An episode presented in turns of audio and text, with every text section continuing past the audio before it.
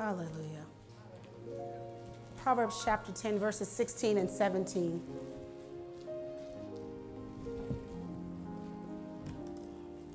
It says, The labor of the righteous tendeth to life, the fruit of the wicked to sin. He is in the way of life that keepeth instruction, but he that refuseth reproof erreth. Wow, that's, that's, yeah. That's King James, ain't it? A lot of, but we'll, we'll look at some, a uh, few more modern translations. We're going to get it, amen? Lord, we thank you for this time together. We honor your presence, oh God. And I thank you, Father God, that even as the word goes forth, I'm asking you to take a seat. Don't leave. we value your presence. We can do nothing without your presence, God. I'm just up here as a bag of wind. If you're not here, breathing through me and speaking through me. So I ask God, hallelujah, for utterance in this house. I thank you, Father God, that as I open my mouth, you'll speak. Thank you that your people will be encouraged and charged. Father God, oh, they'll renew their commitment to serving you with all of their heart and all their soul and all their strength. God, I yield myself as a willing vessel and I ask you to be honored and be glorified. In Jesus' name, amen. Amen. amen. Hallelujah. Media, if you'll help me and put that same, those same two verses up in the CEV. The contemporary English version says it this way it says, if you live right, the reward is a good life. If you are evil, all you have is sin. Accept correction and you will find life. Reject correction, and you will miss the road. So today we're talking about receiving instruction, and I was very uh, intentional about using the word instruction, even though you'll find out that instruction has another word, uh, another uh, meaning. In the King James in the Old Testament, instruction means correction. But I've come to learn that correction is a dirty word. It's right there next to submission. That the moment you title something correction on YouTube, people skip right past it. I'm not trying to hear that. But I, I felt like instruction was a bit more palatable, all right? But I'm letting you in on from the jump. We're talking about correction, all right? So the CEV said if you live right, the reward is a good life. If you are evil, all you have is sin. It says, accept correction and you will find life. Reject correction and you'll miss the road. Let's go to uh, that same two, uh, two verses in the Passion Translation. It says it this way The lovers of God earn their wages for a life of righteousness, but the wages of the wicked are squandered on a life of sin. If you readily receive correction, you are walking on the path to life. But if you reject rebuke, you're guaranteed to go astray.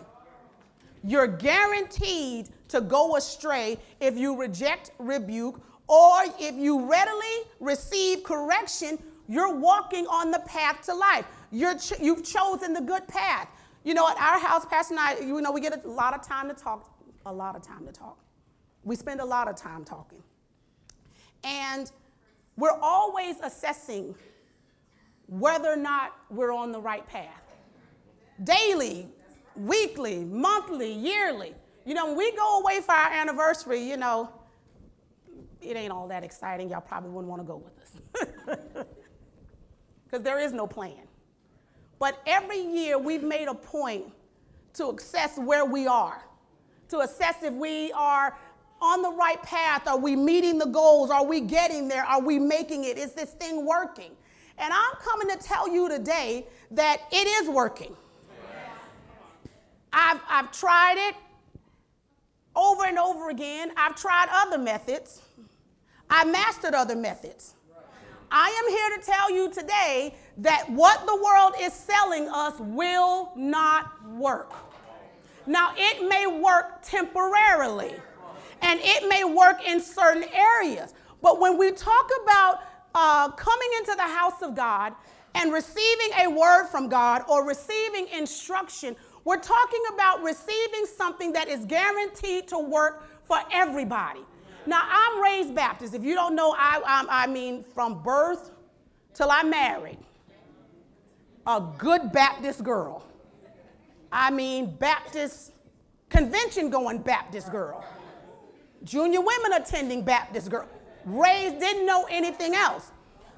So when my eyes were opened to actually reading the Bible for myself and taking the Bible for what it actually said and not what the doctrine said and not what they said, but actually reading what God said, I found out that this is the truth.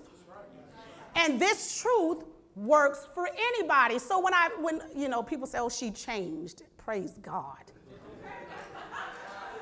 Praise God. When I look back over my previous walk with God, which wasn't a bad walk, it, it'll keep you in a certain path, but you never ever really, yeah, there was no victory. It, there was no, nothing about my life that stood out. You know, I was very obedient. What they told me to do, I did to the best of my uh, non spirit filled ability. Just stay with me. And I found that I kept coming short. So now people look at me and say, How in the world are you all making it? Because you have abandoned everything we taught you.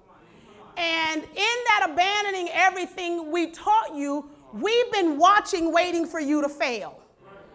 But we're finding that you're not failing, that you keep increasing and you keep going up. But I'm watching the thing. And so as we get into these different dialogues, I don't have them much anymore because people have figured out you're not going to change my mind. So they really just leave me alone. But I know they have questions because the questions come through other people you know, and they come through through you know certain comments. Well, why are you asking me that? I've not talked to you in years, but you know, you run into people in Walmart, and then I say, oh, okay, I know who you've been talking to, but that's neither here nor there.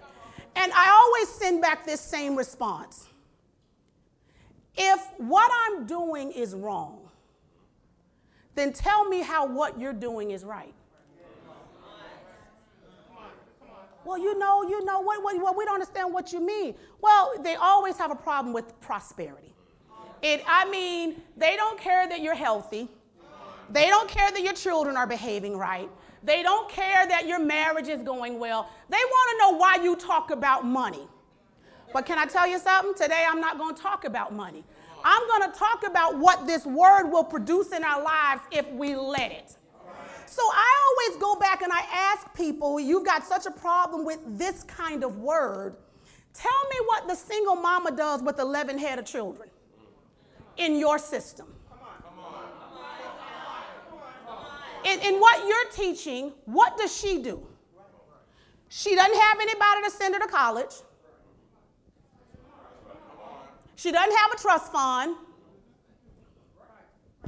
She doesn't have anything but children.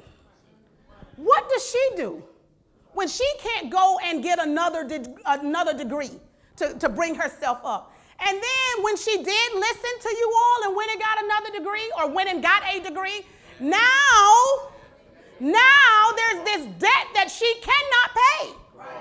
But you told her that if she would just go to school, everything would be all right.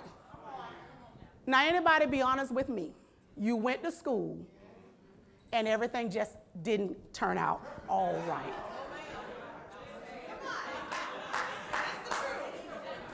It did not do what they said it was going to do. It didn't do it.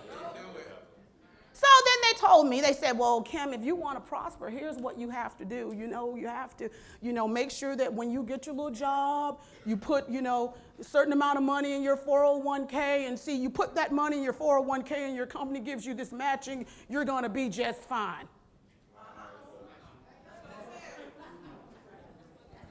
Till 2008 hit. Anybody figure out that your 401k and your 403b just ain't quite enough? It ain't, it ain't, it ain't, you know, because here's what tends to happen. You tend to outlive the 401k and the 403. You just tend to live a little. Now, it would work if we all chose to check out at 73. You might have some change left. But people have, in this American culture, have found out they're outliving their pension. They're outliving their 401k and 403b, and then they're stuck trying to figure out how do I make it? I'm telling you today, you're going to make it if you receive this instruction. If you receive this word, you are going to make it. What we are teaching at Exceeding Grace Christian Center levels the playing field. It makes it makes the life that we all want to have accessible and possible for everybody regardless of race, regardless of gender, regardless of creed, regardless of what you had and what you didn't have, regardless of where you went and where you shouldn't have gone. It works for everybody. Why? Because it's the Word of God. So then I have to ask this question. If you're saying it works for everybody, excuse the redundancy, Jonathan, then why isn't it working for everybody? If it really works for everybody, then why isn't it working for everybody? And I'm going to tell you today why it's not working for everybody. This is the year of abundant manifestation. Pastor already told us if we go ahead and hit critical mass, and he said most of us have hit critical mass, we'll hit that tipping point and everything will turn around, turn over, be. Well, why isn't that?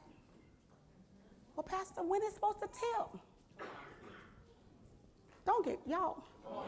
Why y'all so serious? Because I'm being serious? Okay. I'm to lighten up. Well, why isn't it working? Why is it that, that I've, I've been saying debt free for this number of years and it hasn't happened? And, and, and if I stop and tell the truth and look at it, it's increasing. I've been confessing that I'm feeling better, but I'm not really feeling better, but I'm telling everybody I'm feeling better, but I don't really feel better. I come to church and I say I'm excited and I say I love this and I say I'm going to do this, but when I get home, I'm not quite so excited and I'm not quite so thrilled. And when I sit down by myself on the side of the bed, I'm questioning whether or not this real. So if it works for everybody, why is it not working for everybody? I'm going to tell you why. It's, it's our position when we come into the house. Is a lot of times in the body of Christ, and what can happen in a church like this one, is that we can make the mistake of coming to church like we're in a game show audience. And I'm sitting and I'm waiting for my name to be called.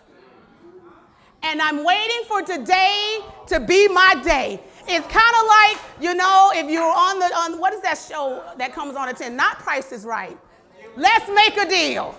And you're just hoping that he calls out your little dumb costume because the day is going to be the day that you win $500. If I could just, just call my name.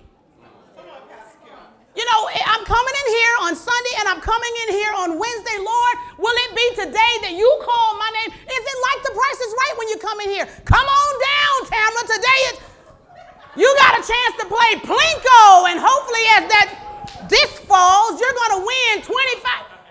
That's not how church works.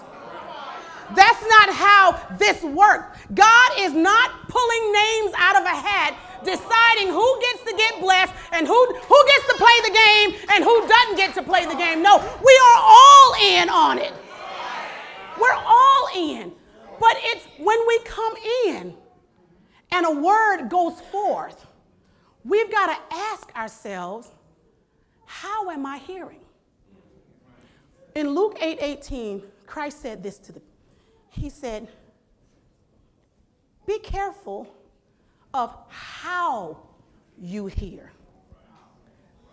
how you're hearing. We can't come in and our hearing not be right. We've got to ask ourselves when I come in here and the word goes forth, what am I going to do with it?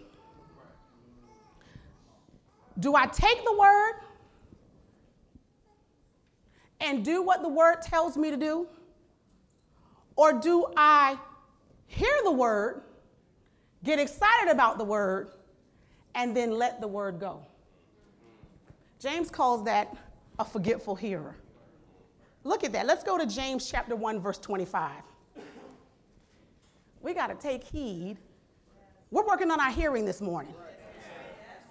Because you're coming, you're sowing, you're tithing, you're confessing, you're taking good notes. You know what I'm saying? But why is this not yet kicking off for me? We got to adjust how we're hearing. It says, But those who look into the perfect law of liberty and continue in it, and continue in it.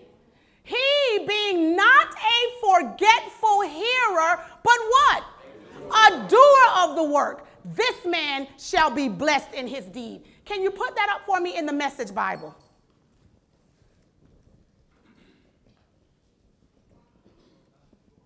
Hallelujah. Look at this. But whoever catches a glimpse of the revealed counsel of God. So every time a word goes forth, it's the revealed counsel of God. Whoever catches a glimpse of it, they receive the free life. Even out, if you catch it even out of the corner of your eye and sticks with it, is no distracted scatterbrain, but a man or woman of, say it again, say it again, action, that person will, not might, that person will find delight and affirmation. You'll walk out knowing that you are on the right path and it's working. But it requires you to do something. It requires you to take some action on what you're hearing. So when we come to church, we've got to understand every time a word goes forth, it's correction. And I've got to make sure that when I'm hearing this word, I am receiving the correction that. Okay, y'all gotta, y'all gotta wake up on me. Remember the last time I was before you, we talked about it all starts with a thought. And that last point we got to said something like this You have to force yourself. Remember that one? To stay in the presence of those people who challenge you. Why do you have to force yourself to stay in the presence of people who challenge you? Number one, because your soul can't stand it. And number two, that person who typically is always challenging you is the person who always has something to say. Dog, she always got something to say. Dog, Pastor always got something to say. You, you know, challenging people actually challenge you.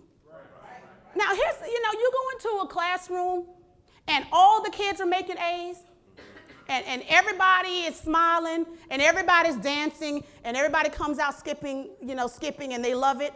There's a problem with the teacher. There's a real problem. Why is there a real problem? That means that the students are not being challenged. They're not going home with this, oh my goodness, I didn't get that. I now got to apply some pressure to make sure that when I go back the next day, I'm not behind. Well, the same thing has to happen here in church. Every time the man and woman of God preaches, whoever it is, they are speaking words, but we've got to make sure that when we hear those words, we're receiving them properly. Whenever a word comes forth, it comes forth as correction. Every word. Well, Pastor's just teaching on X, Y. It's correction. Why is it correction? Because every time the counsel of God goes forth, a word goes forth, it's challenging your already established thought life. It's running up against what you already believe about everything. See, when the word comes forth on tithing, Every person who comes into a church who's ever heard the term has already made a, a judgment on whether they will or whether they won't or what it is or what it's not, or whether it'll benefit them or if it won't. So every time a word comes forth on tithing, one or two things happen. Either you receive it and say, Amen, it's time to tithe, or you hear it and say, Mm. And the moment you walk out the door, you forget that you were ever challenged in the arena of tithing. Why? Because every word that comes forth, every time you read it in Proverbs every month, and it says instructions coming, it's really the word correction. Put that up for me, please. The Hebrew word for instruction. He that keeps the instruction will find himself on the path of life. It's the Hebrew word masar. It means discipline, chastening, correction. So every time a word comes forth, we're being corrected, we're being chastened. Chasten simply means we're being brought under control. It's trying to teach us when the word of God comes forth how to live a disciplined life. How to, how to take all of those passions, all of those lusts, all of those desires, and pull them in into a place that will keep me on the right path. Because in and of ourselves, we don't have any control. We are up today, down tomorrow, running with the mighty burning fire. One day, the next day, don't even know if Jesus loves us. But if we would hear these words and now not hear the words as just words, but hear the words as my personal action plan.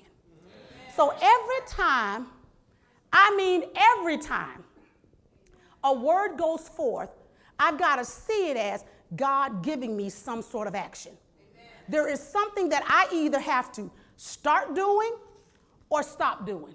There's something I have to take away or something I have to add. Why? Because God is trying to get us on the path that leads to life. Not a path that we've chosen, the path that He knows will work. Amen? Now let's go to Proverbs chapter 4, verses 12 through 14, and let's look at them in the Passion Translation. Every time you come to church, you ought to come in with the mindset of what I'm going to hear, I'm going to do it. That's what changed in our lives. Whatever we heard, we're going we didn't have to understand it. It didn't have to make sense. But if God said it, they can show it to me in the word. I'm changing it not next week, not tomorrow. I'm not going to have five conversations about how ooh that word was, but the moment I hear it, the moment pastor hears it, we're going. Okay. Okay, let's help. How many steps were there in how to become rich? There were 12 steps. So that means that I had to have established for myself off of that message 12 action plans. There are 12 things that I need to do. I need to stop saying this. I need to start saying, well, maybe 24. Because there's something I need to stop, and then there's something I need to start doing. Now, it may be less if you've already been, if you've already been convinced that it's God's will for you to be rich, then you don't have much action on that. All you're doing is reaffirming what you already believe. But man, I found out. I found out that there's a place where you can get hung up and you don't know it until you're challenged in that area. Now, if I haven't developed an action plan, the challenge comes, and I'm going to show you in a little bit what it does to me. It offends me, and I leave the path. And so, not only do I abandon point number five, I now abandon six through 12, and, and I wish it would just stop there. I find myself now questioning one through four. See, that's why, you know, you look up and like, where is so and so? And what happened to so and so? And man, they were so excited. And now they, well, they got to point number five, and point number five challenged them, so they forgot about six through 12, but over a span of time, they abandoned one through four. So now, people who were, yeah, yeah, yeah, yeah, yeah, Will God? Is this really His truth?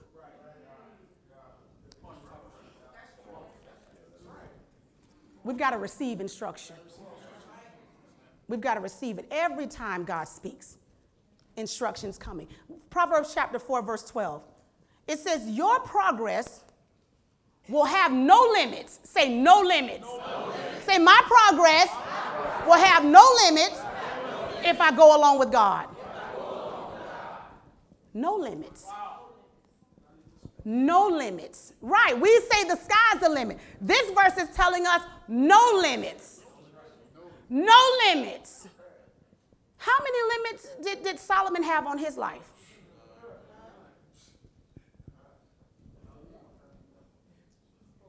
How many limits did Jesus have on his life?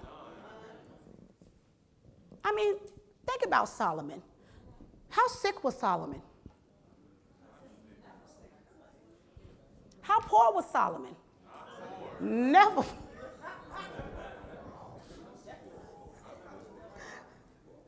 My goodness, no limits.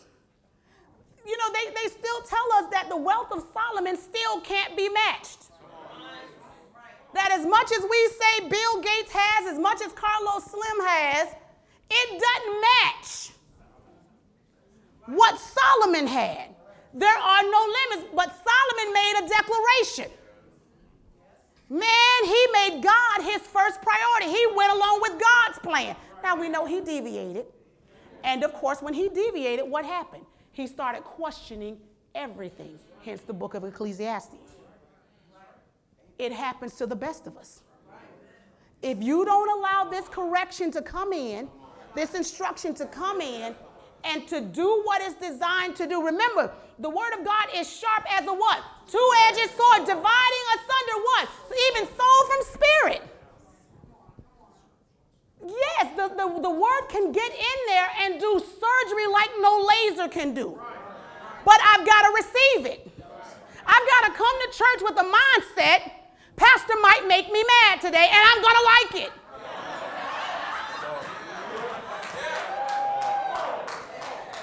I'm going to get in the presence of Pastor Kim and she going to say something and I'm going to like it. Yeah, it, because it's it's getting me to a place where my progress will have no limits. Look at this, and you will never stumble. You see these definitive terms? You will never stumble as you walk along the way. Verse 13. So, so, so, so receive my correction. No matter how hard it is to swallow, receive it. Receive it. Receive it. Receive it. Why can you receive it? Because it's His correction. It's His correction. See, we receive instruction and correction from the craziest sources. And we'll pay for it and we'll adhere to it to the letter.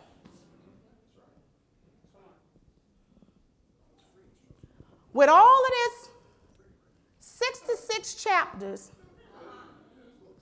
of instruction and correction that will give you a blessed, wonderful, beautiful, endless, boundless, prosperous, flourishing, green, verdant, whatever you want to call it, life. We have no time for this. I said, we have no time for this. This is the most boring piece of whatever you could pick up ever.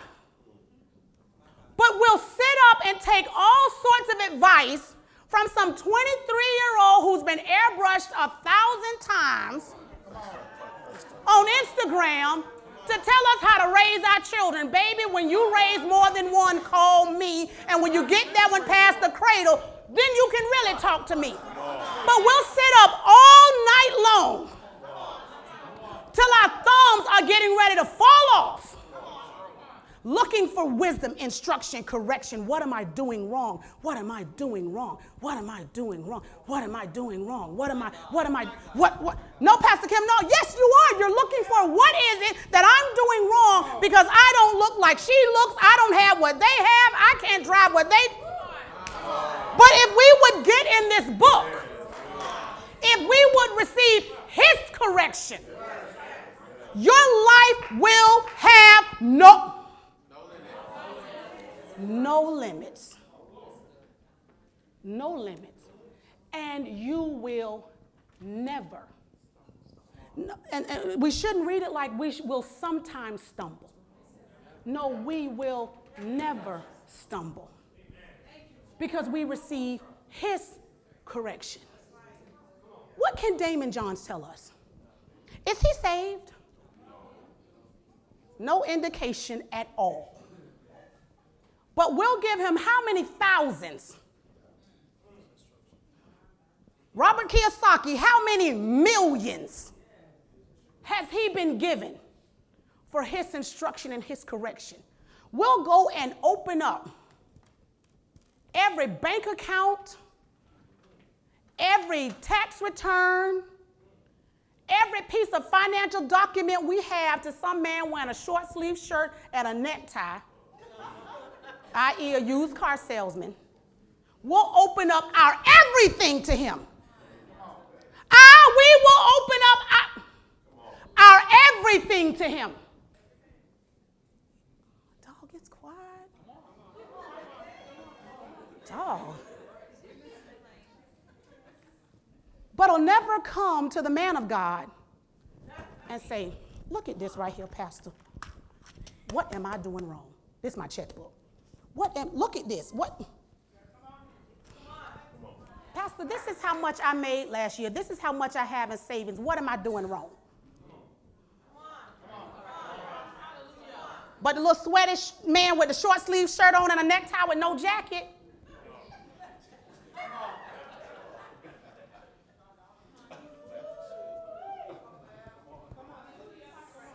the little mortgage broker. We'll tell how much we think our parents gonna leave us if we think it's gonna get us into more house. Because we want them to look at this and instruct us on how I can. But he said, so receive my correction no matter how hard it is.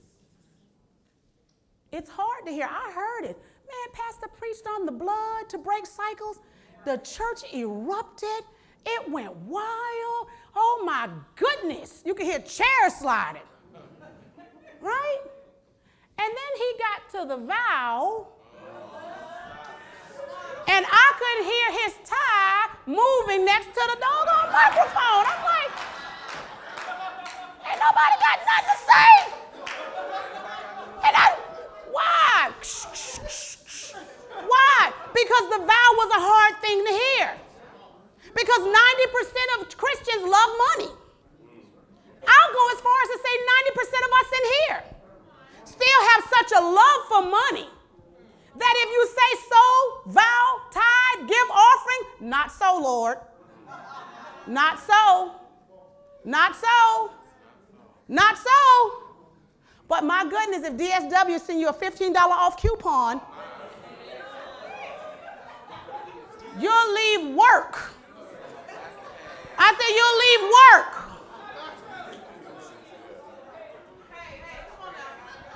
No matter how hard it is to swallow. Why? Look at this.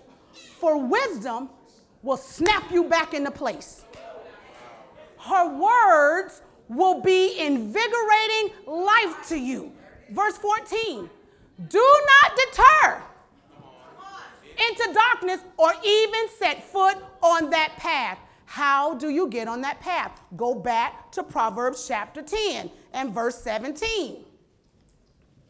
How do you get on a path of darkness?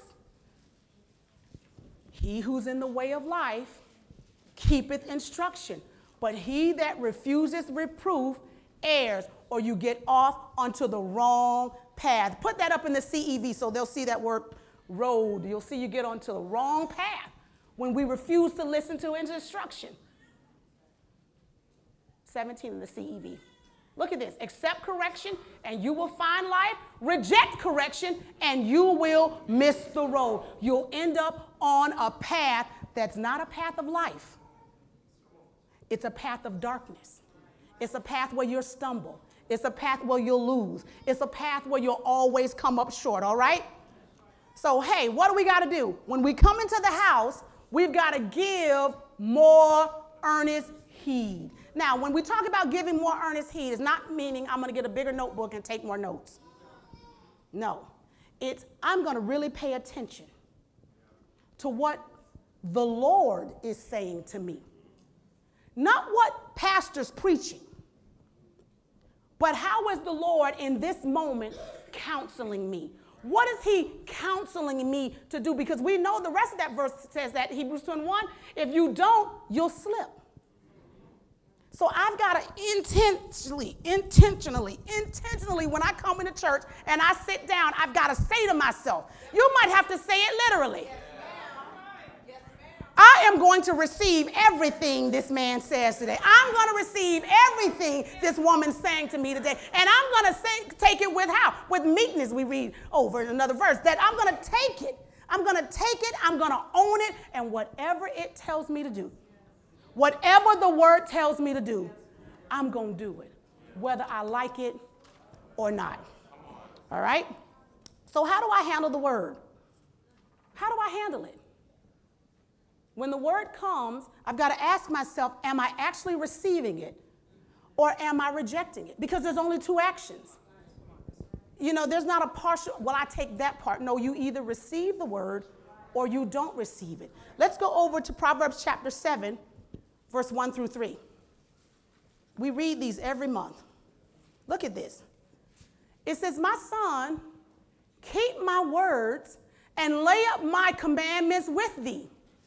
Keep my commandments and live, and my law, how? As the apple of your eye. Verse 3 Bind them upon your fingers, write them upon the table of your heart. So when I hear this word, I've got to treasure it. I've got to take it. I've got to love it. I've got to know that when the man and woman of God speaks, whoever God puts up, that they are speaking my answer.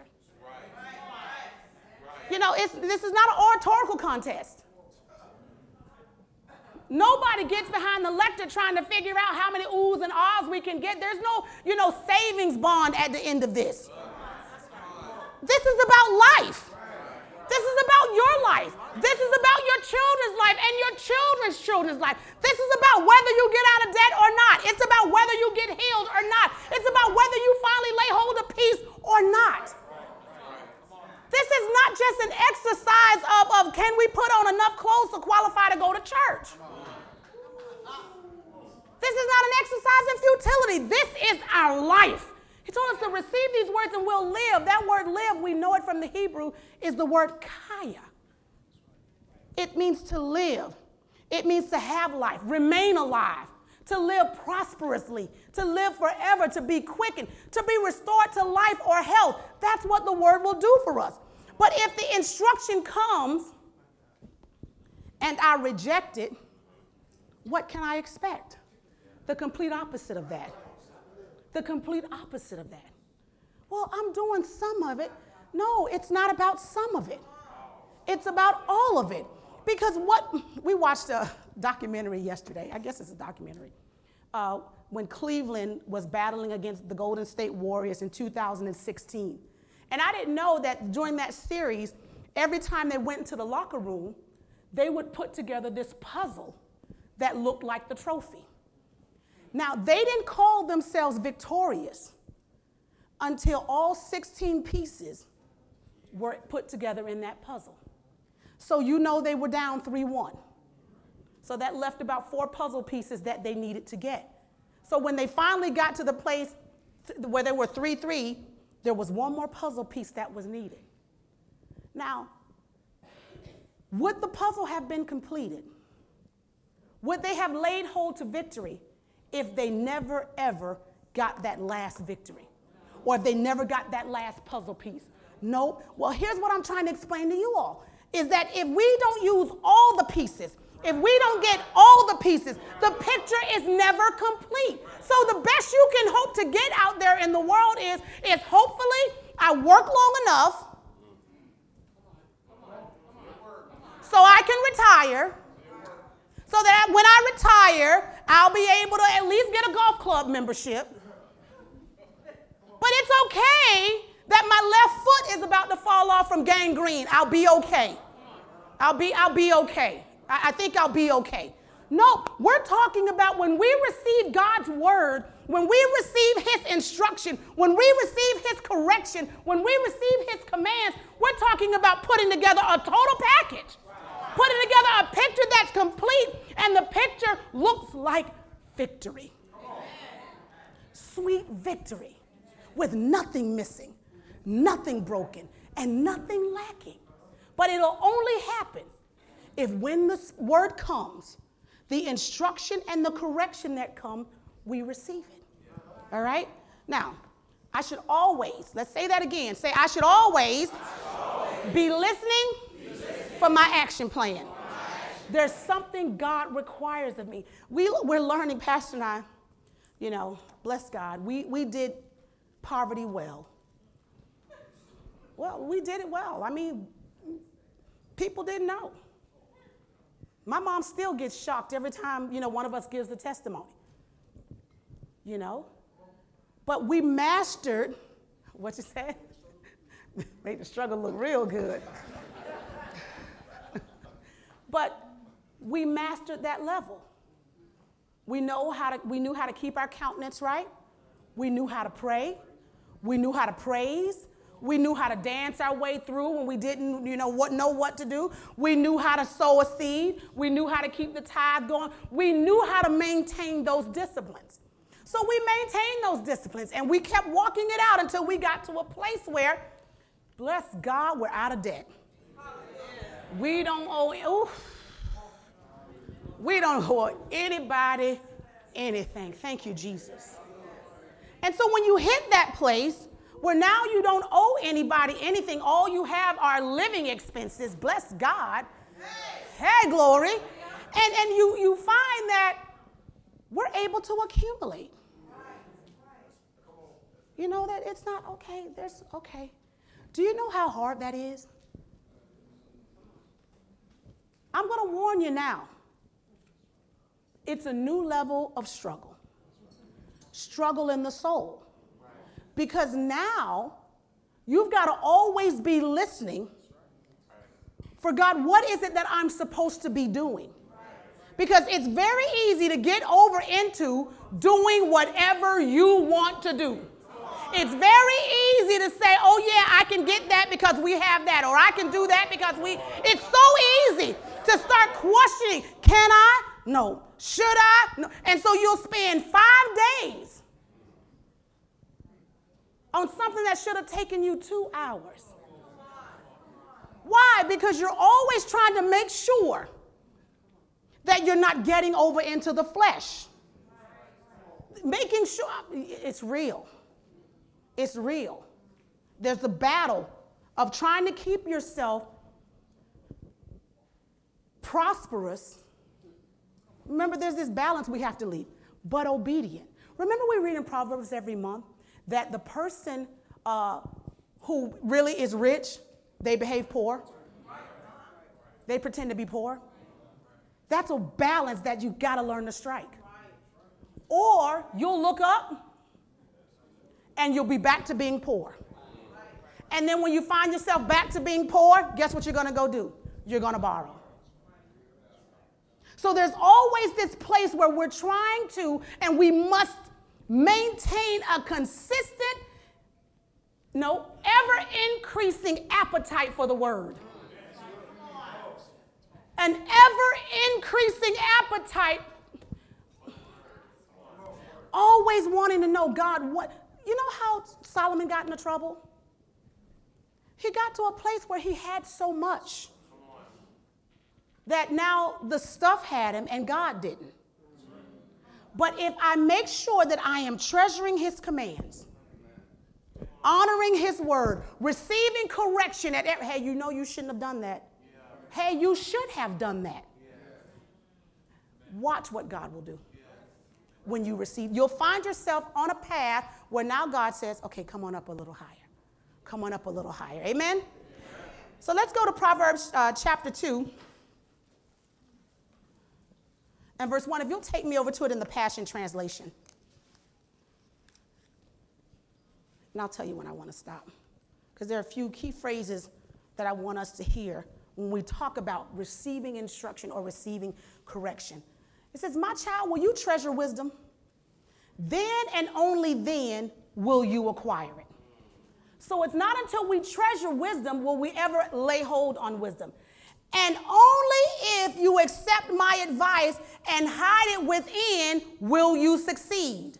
So it will only, success will only come when I start to value what God is saying to me. When I start to take his advice over everybody else's advice. Because what they're offering out there in the world, that's not real success.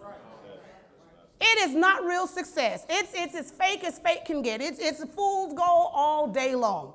You brush it up against something and you're going to find out there's nothing to it. But what God is offering us through His Word is an everlasting, eternal success that money cannot buy.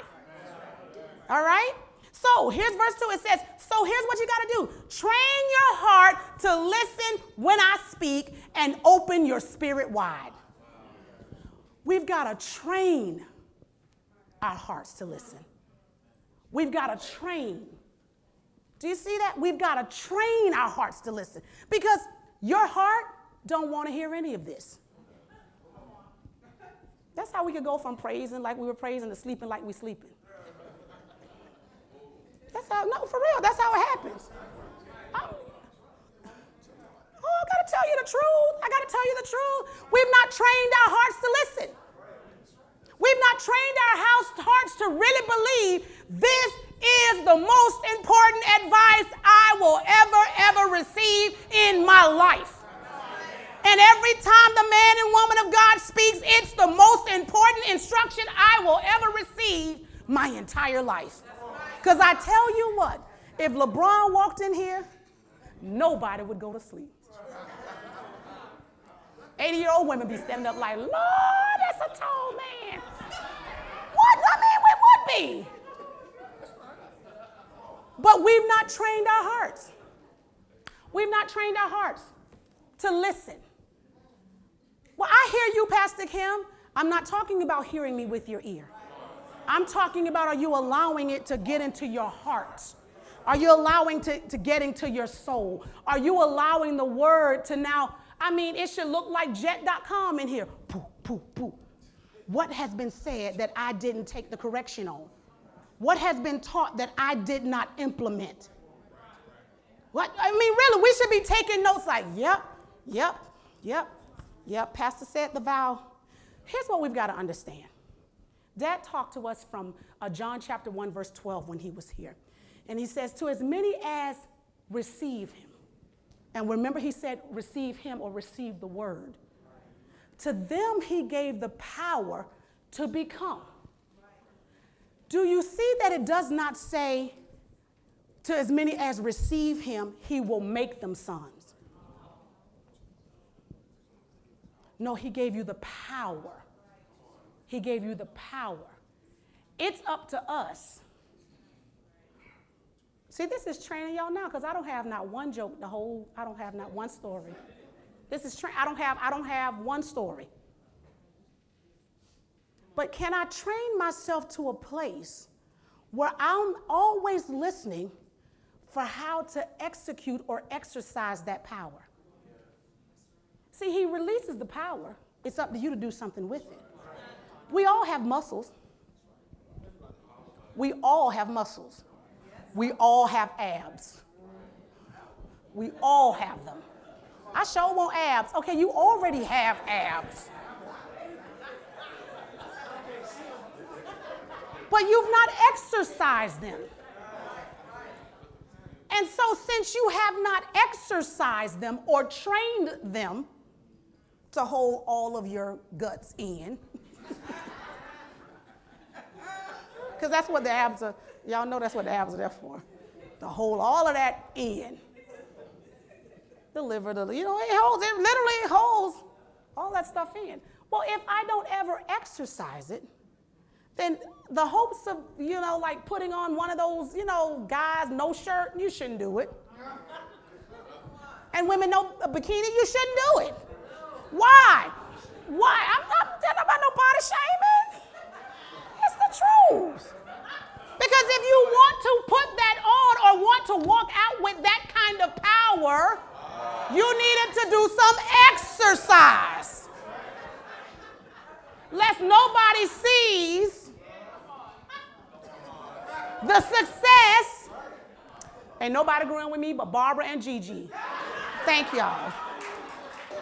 Ain't about no Instagram body shaming. Where's everything ain't for everybody.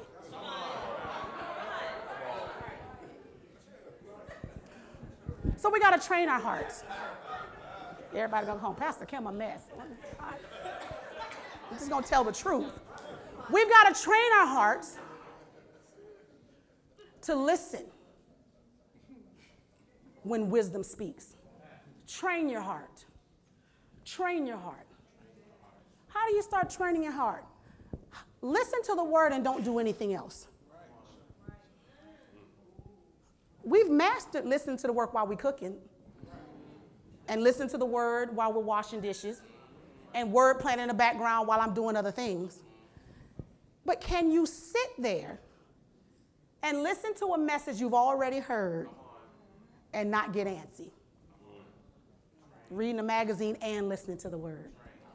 Training, training, folding clothes and listening to the word washing the car and listening. No, train yourself to listen when he speaks. Look at this.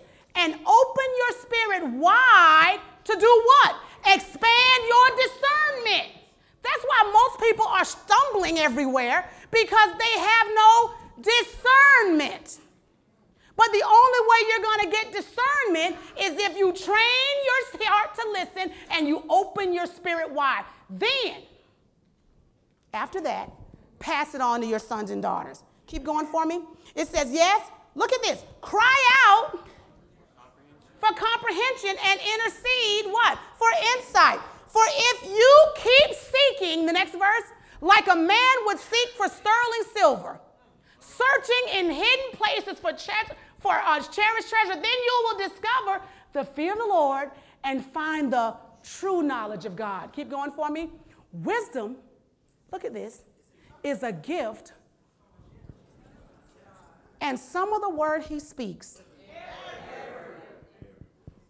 every word he speaks, every word he speaks. Well, that word, that was kind of boring today.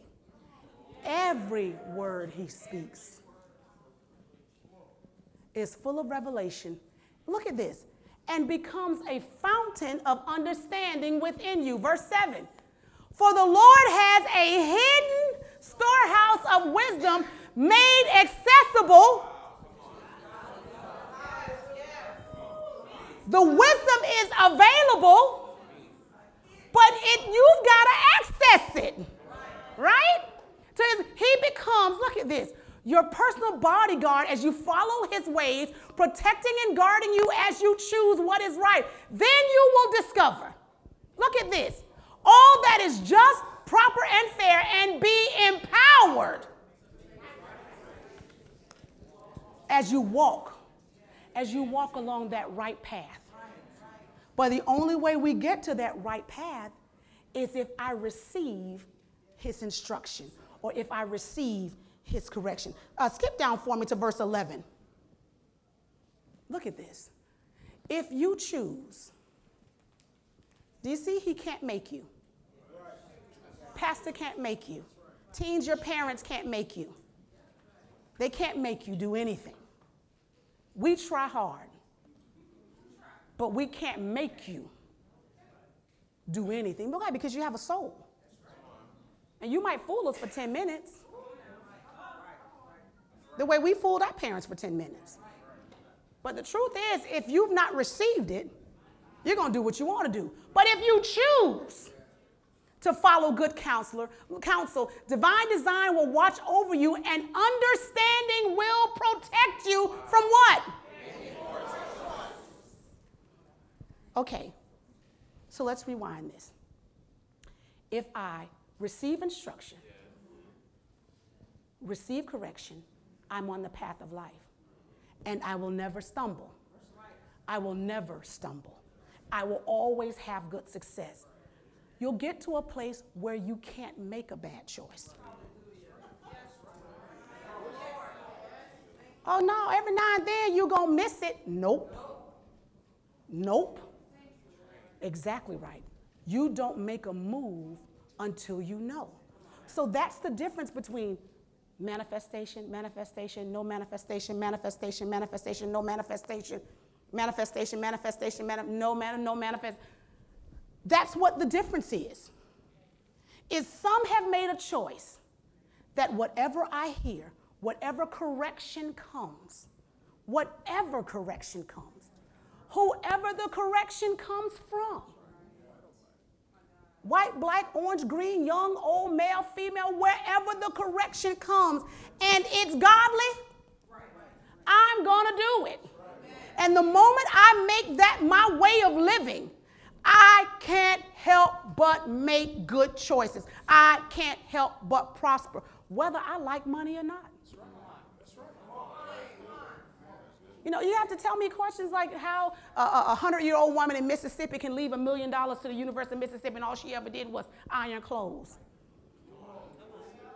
How, how, how, how does she do that? And most of us can't get $1,000 together right now if I ask us to put $1,000 on the chair.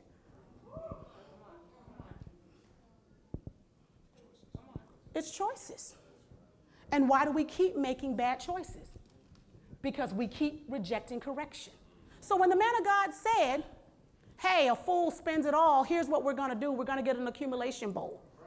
And you're never gonna spend another dime, another quarter, another nickel, another penny. Every time you make change, drop it in the bowl. Do you know how most people heard that?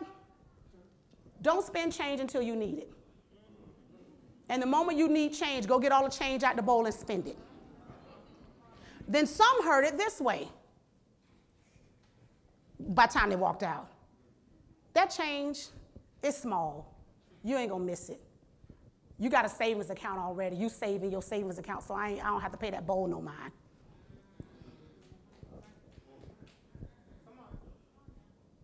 So then, when it comes time for feast offerings, to bless somebody, to give, you know, groceries to uh, stamp out hunger. You know, we were supposed to leave groceries at the mailbox the other day. And, and I saw my neighborhood, it wasn't no groceries at the mailbox. And I'm like, all these people are fake rich people. Why? Because they need their box of cereal. See, that's what that's for.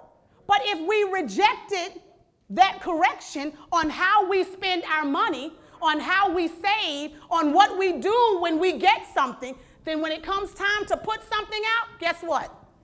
You have nothing. But I do, I got, I got something. No, that's the light bill money.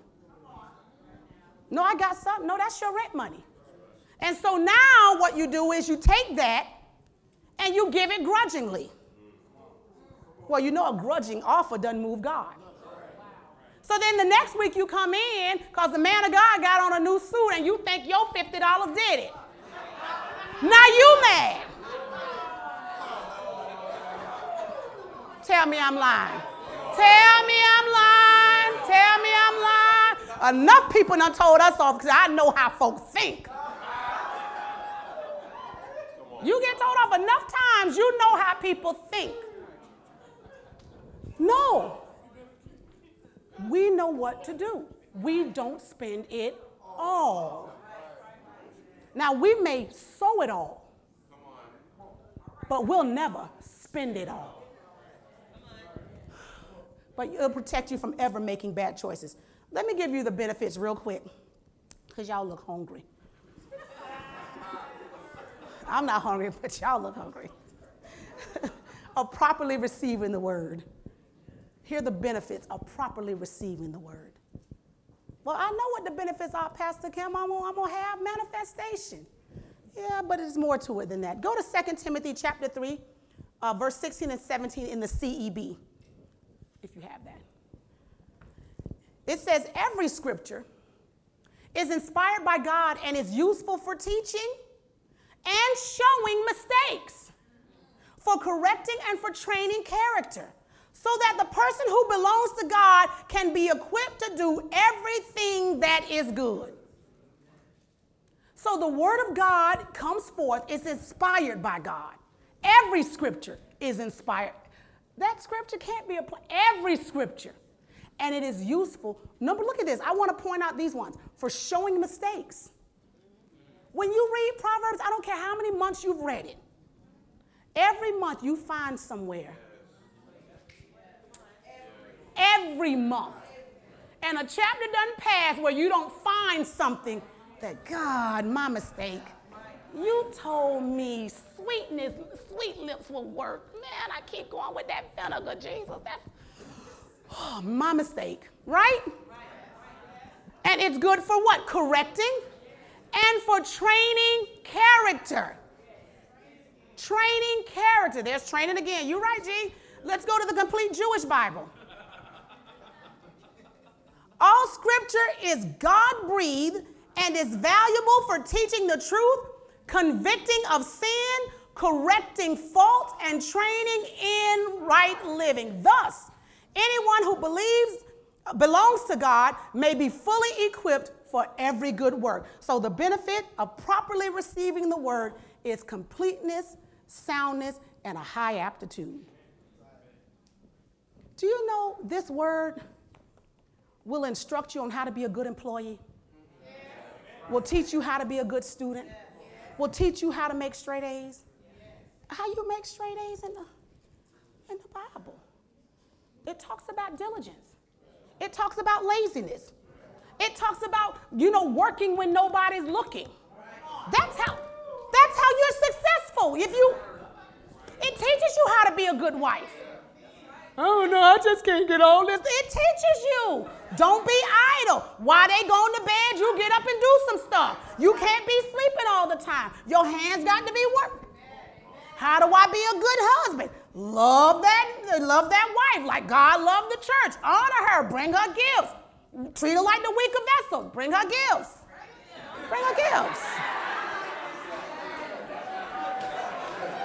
My God. My God. Now that was utterance. That's utterance. Jesus. Jesus. That did, that just came out. Our gifts. Receive that, men. Receive that correction. No, for real. The Bible says that. Honor her. Now, listen, if you've only been given Valentine's Day, Mother's Day, her birthday, anniversary, that ain't honor. That ain't honor. This word will teach you. See, that's a correction. Y'all got to talk about that. Y'all got to talk about that. Yeah. So you'll be furnished to every good work. You'll be fully furnished to every good work. Every good work. My goodness. Okay. Hebrews 12, uh, verse 5. Thank you, media, for working with me. And ye have forgotten the exhortation which speaketh unto you as unto children. My son, despise not, don't think lightly of the chastening of the Lord, nor faint when you are rebuked of him. Now, rebuking is a verbal correction. Now, we like the written correction. That's so much easier to take. But some of us ain't read all of the letter. so sometimes got to be a little rebuke. But don't despise it and don't grow faint. Don't buckle under it. Don't get weak under it. Don't let it discourage you. I'm going to show you how you should take it. Keep going. For whom the Lord loves, he chastens, he corrects, he disciplines, right? And scourges every son whom he receiveth. Verse 7 if you endure chastening, correction, discipline, as dad calls it, corrective education, Look at how God deals with you. He deals with you as with sons. So, a benefit of receiving correction is it changes how God deals with me. See, if God does not correct me, let's listen. But if ye, because I don't want to say the word, but I can read the word. But if you be not, if, but if ye be without chastisement, if ye be without correction, discipline, if nobody ever says anything to you, whereof all are partakers, then you, not them, then you are a bastard and not a son. The benefit of receiving correction is God deals with us like a son or a daughter. See, I don't beat. Okay, let me credit. I don't beat my nieces and nephews. I don't beat them. I don't beat them. Not like I beat my son. Now, they need to be beaten like that, but I don't have that license in their life. I don't have, I don't think I beat any of these kids in here. I don't think I beat any. Pastor has. No, the ones you beat, they're not here anymore. They, they could, they, they buckled under that. Oh, Chris still here, Chris Stafford. Pastor beat him, that's his son. My God, yes. Oh, I called your whole name. Kirkland will take it out. Kirkland will take it out. But he dealt with him like a son. He dealt with him like a son. Because the easier way could have been call your mama, come get you. I don't want to fool with you no more. Call the police. Call, you know, people don't deal with people who they don't regard. Well, God, when He chastises us and corrects us and rebukes us, it's because we're His sons and daughters. I don't say anything to guests about anything. I don't, I don't correct guests. I don't correct visitors. I, what, what do I look like? They're not my sons and daughters. They're not pastor's sons and daughters. They don't have to call me Pastor Kim. They can call me Kim, Kimber, Kimberly, Mrs. Anderson, that girl, preacher wife. I let them say First Lady. And if they're from the COGIC church, they might say elect lady. But sons and daughters know how we. You a daughter? Don't tell me you. Don't make the mistake of calling me mom. Cause I'm like Jesus. It just sounds like I can correct. Right? But if I don't say nothing, something wrong. But if, if I came every time and there was never a word that corrected me or challenged me, everybody been challenged when they come into the house of God? You know why?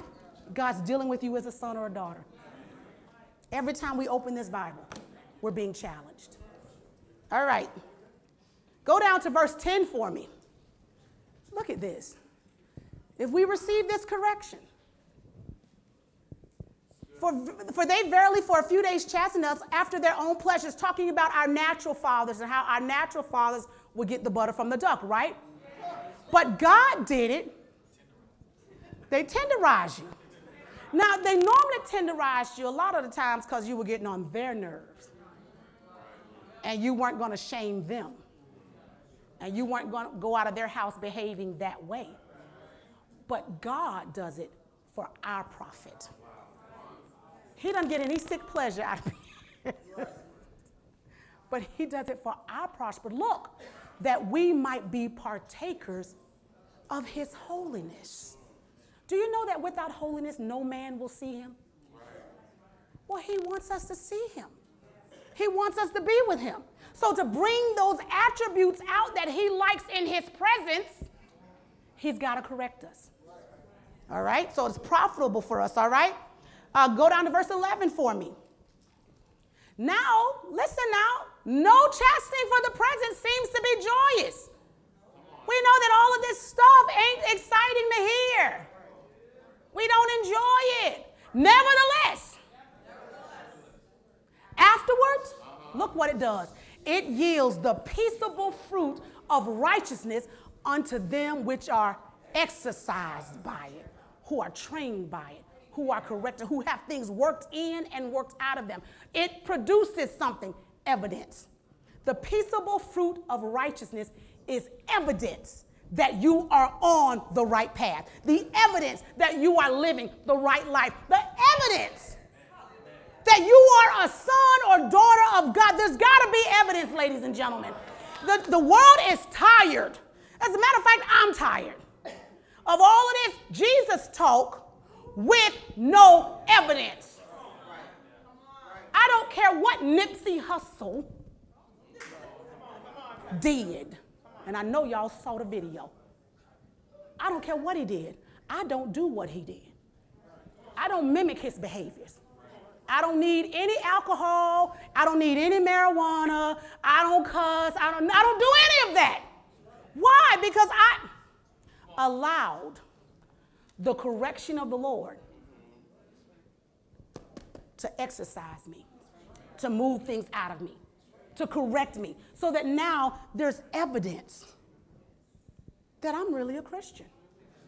Even when rough stuff happens, I stub my toe, I'm not going to say a dirty word. It's not in me. It's not in me. Why? Because now there's fruit of righteousness. I don't freak out when a bill comes. Well, y'all get big, yeah. They find they when you go debt free, folks try to find stuff. IRS contact contacted us what last year? Found a bill from three years previous or two years previous. Hey, y'all this. Freak out about that. Father God, we looked at our records and we think they're right. They're right. Okay, this is what you do. This is how you handle it. I didn't go to crying and carrying on and fretting and, and doing all sorts of, making all sorts of bad decisions. Go borrow no money to pay off no money. No, no, no. I allowed this word to tell me what to do. Here's where it is, go do it. All right, so we'll produce evidence. The world wants evidence. God wants evidence. All right? Uh, the last one, go to uh, Psalm number 94, verses 12 through 13. Oh, look at this. Blessed is the man whom thou chastenest, O Lord, and teaches him out of your law, that thou mayest give him, look at this, rest from the days of adversity until the pit be digged for the wicked. So, a benefit of receiving correction from the Lord is rest from the days of adversity. Ladies and gentlemen, days of adversity like we have never seen, like we have never seen, are coming to this earth. But if we allow God to correct us, to discipline us, to chasten us, to keep us on the right path, we won't know anything about it. We won't know anything about recession, depression. It won't touch us. Only with our eyes will we see the reward of the wicked. Why? Because I allow this word. We've got to allow this word to keep us in boundaries. When the word comes and he says, save, save. Why? Because God knows what's coming. When a word comes and says, let's spin, spin, Because God knows what's coming. Some of us have missed that next level. Why? Because you won't spin. No, for real. Because you won't spend. God's telling you to spend because He needs to train you for where you're going, but you keep holding back, and so now you're stuck. Why, why does it just seem like ain't nothing opening up? I know been here. Because remember when He told you to spend? He knew he was, he told you to spend the 6,000 because he knew he was getting ready to have you fig, put out a 100,000.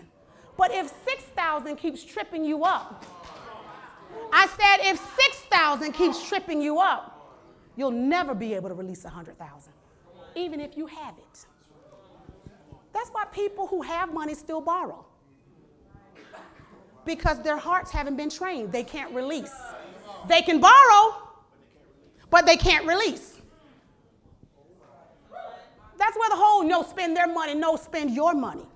Oh, you can't spend your money because you've not been trained to release. You're a lover of money, you've been trained to hoard. So now God has no dealing with you and your finances. So that's why you always have to borrow. Because when he was trying to get you to be a spender, okay. Well, it blessed me. It helped me. One last place. Go to Proverbs chapter 1, verses 7 through 9 in the Passion Translation. And we're going to close right here.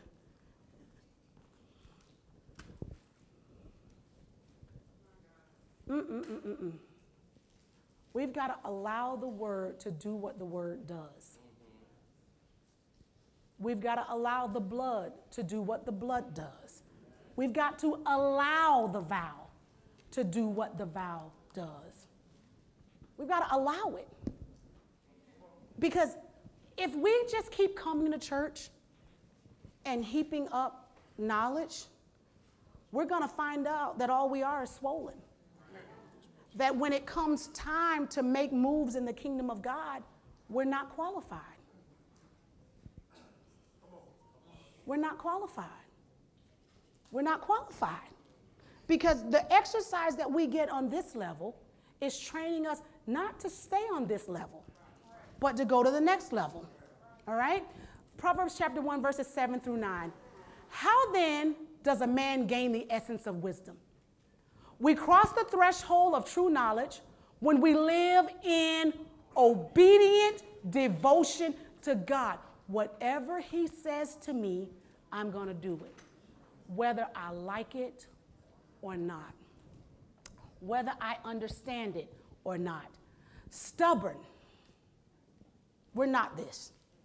Stubborn know it alls will never stop to do this.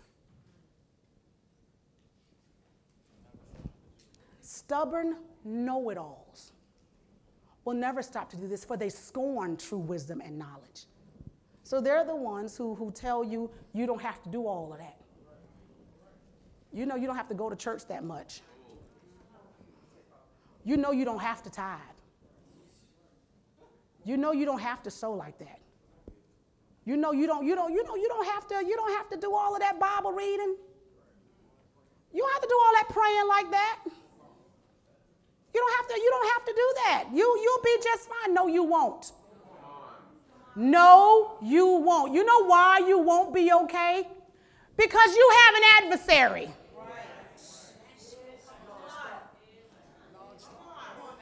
You have, not they have. Not the preacher has. No, we all have an adversary who's waiting for us to leave that path of life. He's waiting for us to step over into darkness. He's waiting for us to get on that slippery. He's waiting for us to let up and to stop receiving instruction and to stop embracing and treasuring wisdom. It says stubborn know-it-alls will never stop to do this, for they scorn true wisdom and knowledge. Pay close attention, my child. Pay close attention to your father's wise word. Remember, he deals with us as sons when we do what he tells us to do, right? And never forget, never forget your mother's instructions. Never forget. Oh, it's okay if I do this this time. I'll just do it. No, we are developing disciplined and trained lives. Why? Verse 9 for me, and we're done. You can stand up now. For their insight, for their insight will bring them success. No, it'll bring you success. Anybody in here want to be successful? Yes. Adorning you with, look at this, grace filled thoughts and giving you reins to guide your decisions. you'll have success. That's the final benefit of heeding the word of God. It'll bring you success. God will deal with you as sons. You'll be blessed. You'll know how to walk it out in holiness. Hallelujah. You'll have a solid aptitude for whatever God, whatever God calls you to do. Whatever. God could change your career tomorrow. And because you are led by him, you'd have, man, you'd outperform everybody. I said you'd outperform everybody. Why? Because you're allowing him to be your source of correction and instruction and training. But we've got to, I mean, I implore you, it's almost as if the bowl in heaven has been tipped over. Like the treasure box that we read about in Deuteronomy, his good treasure. it's almost like it's been tipped over. That's what I feel in my spirit. And it's ready. It's ready. And I know Pastor's desire and my desire is that we all, we all feel it when it comes. We all experience it. You know what I'm saying? When there's no difference, I'm telling you, I pray for this on Tuesdays, that there be no difference between married couples and single families. No difference. I don't want not one single mama feeling no kind of way financially. I'm talking financially, because there ain't no second income in her house. God's ready to do that. He is ready, I mean, for all of us to be walking in complete and total health, where we're free from all pain, all sickness, all inflammation, all disease, all man aches. He, but he's like, I've given correction. He's ready for it. He's ready for all of us to be living at the top. No sign of struggle, no fear of evil, no, no thought of adversity coming. Why? Because whatever he tells us to do, you know, he, he, he hides us under his wings. He hides us. And we shouldn't experience anything. Well, Pastor Kim, no, no, no, no. We shouldn't experience anything that the world experiences. Not when you have a father like God. And so he's imploring us to change our posture when we come into the house of God how you hear. Change how you hear. When you come in, man, don't come to just take notes so it looks like you're spiritual. He might ask you to put the notebook down and just write in the margin of your Bible, do this, do that. You might walk out with three things. Okay, I need to do this, and I need to do that, and I need to fix this, and I need to stop this, me and my children. Because our kids know we get an instruction, you got it too. Okay? Amen. Father God, we love you. We love you. And we know that you're not a man that you should lie. When you declared this to be the year of abundant manifestation, it is so. Hallelujah. When you said that this would be the year of visitation, it is so. When you said that 2010 and 20 would be a year of abundant manifestation, it is so. And God, we don't want to miss out on any of it. So, God, we are adjusting ourselves. We're training our hearts to receive your word. We're training ourselves, Father God, to be hearers and doers of your word, Father. We don't want to be left behind. We don't want to be left out. No, God, we want to receive everything that you have for us. God, we, we, we welcome correction.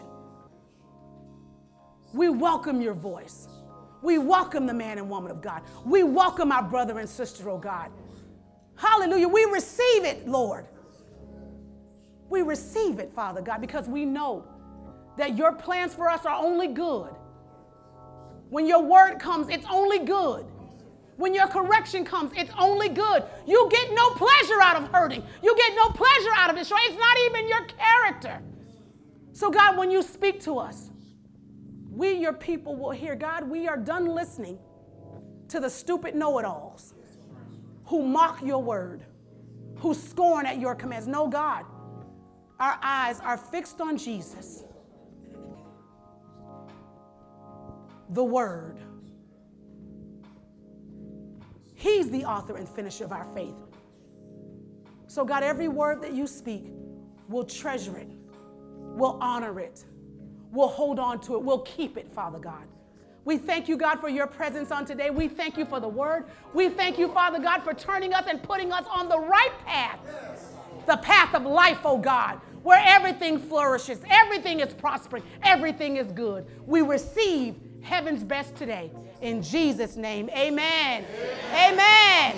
Hallelujah. Shout, I receive. I receive. Hallelujah. Come on, keep giving God a hand of praise today in this place. Hallelujah. Hallelujah. Come on, give God a praise today in this place for the word. For the woman of God, come on, give her a hand. Thank God for the word that's come through her. Through her lips, oh God. Hallelujah. Praise the Lord. You know, anytime you begin to feel like you're not hearing the voice of God, you feel like, God, where, where are you? I'm not, I'm not catching anything. I'm not, I, I don't even feel your presence always trace back to the last time you did hear something and you didn't follow through on it. You understand? That's how Father God works. If you're not going to obey him, if you're not going to do what he says, he's not going to keep talking. He's not going to keep talking. He's going to wait till you go back do the last thing because he's, he has to give you one instruction at a time. He's not going to nag you. He's going to, okay, do this, or he's going to show you something in the word. And if you don't do it, then he says, okay, I'll wait. Ask me how I know. because there are times when, oh, I felt like, man, I'm, God, I'm just not hearing you. Like, I'm praying. I got my prayer time. I got my word time. Just like, but I just don't sense. Okay, that's right. You told me to do this, and I didn't do that. So when I go back and correct and now do that, here comes the instructions again. God's correction is for our good, it's for our profit. Because God loves us. God has a plan for our lives. I mean, a beautiful plan for our lives. You understand that?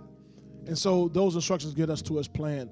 Uh, I learned to all, all of us like to have GPS navigation in our cars or on your cell phones whatever. It's to get you where you want to be. Well, God has some place He wants to get us, and uh, His instructions are what's going to get us there. Amen. And God is very patient and uh, and loving, but He'll get us there. Praise God. So we receive that. We receive that with thanksgiving. The Bible says, "Receive with meekness the engrafted word, which is able to save your souls." It'll save us. And that's what the Word of God does. Amen. Praise the Lord. Everybody here born again? Everybody here born again today? Anybody here, you're not saved. You're not part of the family of God. I'm not asking anybody to, to join our church. What I'm asking is if you're not part of the family of God, if you're not yet born again, because that's the, the